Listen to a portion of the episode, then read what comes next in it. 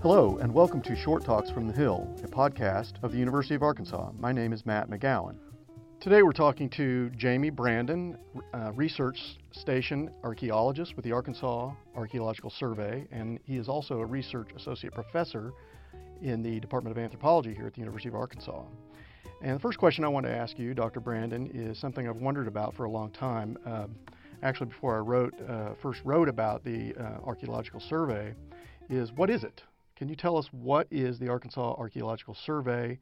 How's it sort of structured, and what does it do? Yeah, of course. Uh, that's a question we get a lot. Um, the Arkansas Archaeological Survey is a independent unit of the University of Arkansas system. And our mission is to do archaeological research across the state and then to educate the public about what it is that we find. And uh, so, how I usually explain it to people is we're like ag extension agents, but for archaeology. And I mean that in several ways. There are 10 research stations stationed around the state of Arkansas, so no matter where you are, you have an archaeologist to call and ask questions of. Um, and those 10 research station archaeologists are paired with uh, either a four year university or a state park. And we have research station territories, the way that ag extension agents have counties that they look after. And in those research station territories, we do research and public outreach. Um, so that's the mission of the survey and what we do. And I happen to be the research station archaeologist for Northwest Arkansas and a big hunk of the Ozarks. I teach here at the University of Arkansas at Fayetteville, and I do research up, up here in the Ozarks. Okay, you are a lead research archaeologist with the UAF station of the Arkansas Archaeological Survey. Uh, but as you just mentioned, you're also a research associate professor in the Department of Anthropology. So you have sort of separate but related hats. How does that work for you? How do you manage um, both jobs, so to speak? We do wear a lot of hats at the Arkansas Archaeological Survey. So, as a part of my relationship with my research station, I teach two classes uh, at the University of Arkansas in the anthropology department. And I work with graduate students. I serve as chairs on committees. I serve on committees for graduate students. Uh, and I you know, teach a, a, good number of upper division and uh, graduate level courses for them.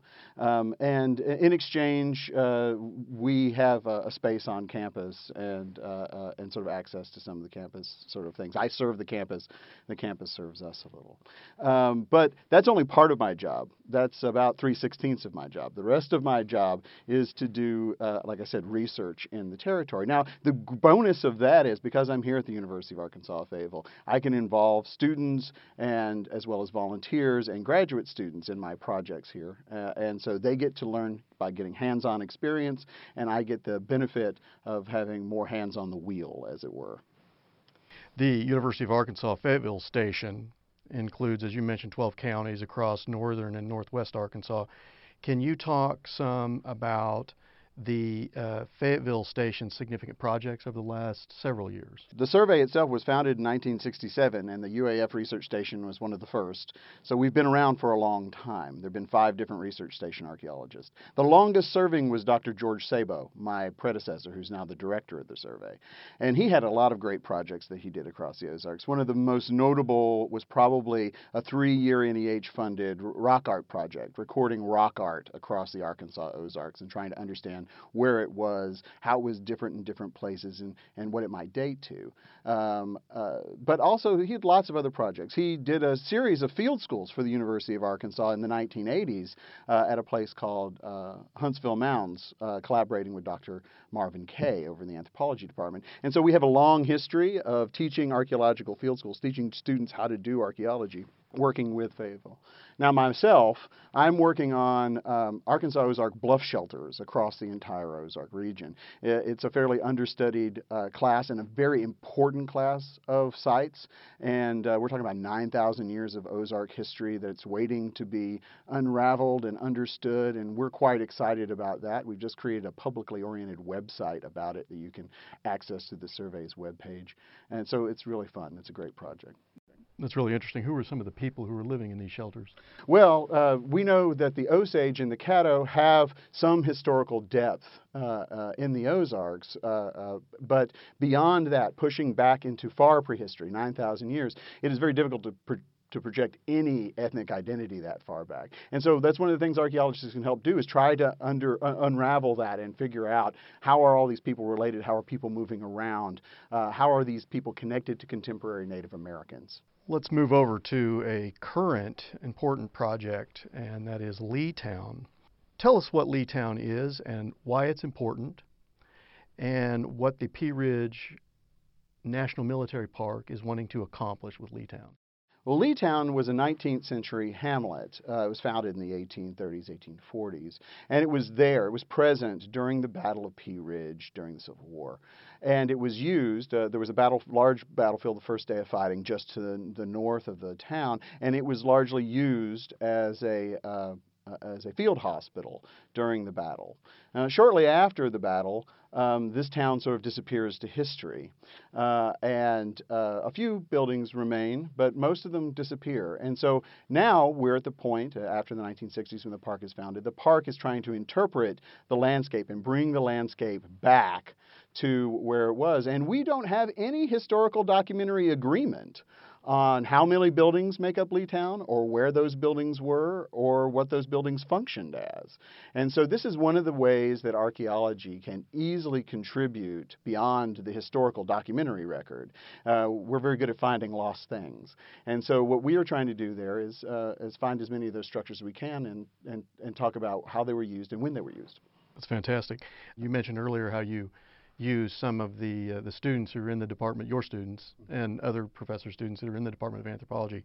One way that you do that, specifically with Leetown, is this thing called the Arkansas Archaeological Field School, which Dr. Sabo, you said mm-hmm. earlier, uh, did a lot back in the uh, 80s and 90s, I that's guess. That's right, that's right. So uh, you have sort of resurrected that, I guess, so mm-hmm. to speak, although it's been around off and on. Yeah, sure. Tell us around. a little bit about the Arkansas Archaeological Field School. Sure. Uh, well, most uh, universities that have a program in, in anthropology and, and, especially have a, a, focus in archaeology have an archaeological field school. And this is a way that you teach uh, students hands-on how to do archaeology. You know, we teach them a lot of the theories and the methods that we use in classrooms, but it really for archaeology, you really have to get your hands dirty and execute some of those methods over and over again to get good at them. Uh, and so that's what we do at a field school. So it lasts all the month of June. Uh, it's the first summer session. And uh, these students go out there uh, um, all day long for a month uh, practicing archaeological methods. So they learn uh, how to excavate properly, um, how to map properly using our high tech methods of mapping, how to identify artifacts, how to process artifacts, how to keep all of the information together with those artifacts. So this is very important for them. And for us, it provides a platform for getting more hands on the wheel, as I said, getting more research done uh, providing research questions that uh, students can use for their theses and dissertations, uh, and just the camaraderie also of teaching the next generation of archaeologists how to do what we do. Tell us a little bit about uh, what you found there last summer. It'd be the summer of 2017. Yeah. Uh, so we have so far we found uh, quite a number of structures that we believe belong to the, the town. Um, I think about four structures, three of which decidedly have 19th century components. We even have artifacts directly related to the battle, such as a small uh, cuff button uh, off a Union officer's uh, um, uh, cape or waistcoat. But we still have a lot more to go. Uh, we, we suspect there's probably at least four more structures uh, to the south of where we're excavating, and we're looking forward to future excavations uncovering those as well. I visited the site uh, a few times this summer while you were working out there, and uh, one day I actually uh, witnessed you uh, practicing some very unconventional methods. a student handed you an artifact and you put it in your mouth. Can you tell me a little bit about uh, some of your methods. Oh, sure. You know, funny, it, it isn't actually all that unusual. Uh, uh, archaeologists quite commonly stick things to their tongue. Uh, you can tell bone immediately uh, from other artifacts. And if you're a historical archaeologist, such as myself, then uh, certain kinds of ceramics, like coarse earthenwares, will absorb will absorb water in a way that, for instance, stonewares or porcelains will not. So quite frequently, some of my colleagues, now not all of them will do this, but uh, it's not as unusual as you might think. Not all that unconventional. Putting artifacts to your tongue is not unusual. There is a similar project that will uh, also take place out at uh, Leetown. Tell us a little bit about the uh, Arkansas Archaeological Society summer training program? Sure. Well, that's the, the public outreach part of what we do, and that's been around even longer than the survey. That's been going on since the early 60s. And the Arkansas Archaeological Society is our volunteer organization, and we couldn't do what we do without them. If you could, if you've ever seen archaeologists on television, it's never one or two people out there digging. It's a whole bunch of people out there digging. And so the society are people from all walks of life: school teachers, uh, uh, uh, folks who worked, who retired sawmill workers, all the way to folks who uh, were uh, work at Nuclear One power plant down in Russellville. They all come down and dig with us for two weeks in June, and we have between 80 and 100 volunteers come out and work with us during that time. And that's a lot different. The field schools that we do uh, uh, usually in, involve like 10 to 15 students, something along those lines. So to have 80 to 100 people for two weeks out there digging is quite a undertaking. Uh, and it's one we've been doing every summer since the 60s. And uh, we really know how to do it, and it, it's really impressive and fun to watch. And uh, this time around, I think the field school will be happening at the same time, so the field school students will be to be involved with the broader public digging with us too, and they'll learn a lot about public archaeology that way. Thank you, Dr. Brandon. It was very interesting uh, talking to you and, and uh, visiting the site, and we look forward to hearing more about your accomplishments out at Leetown. Thanks a lot. Thanks for having me.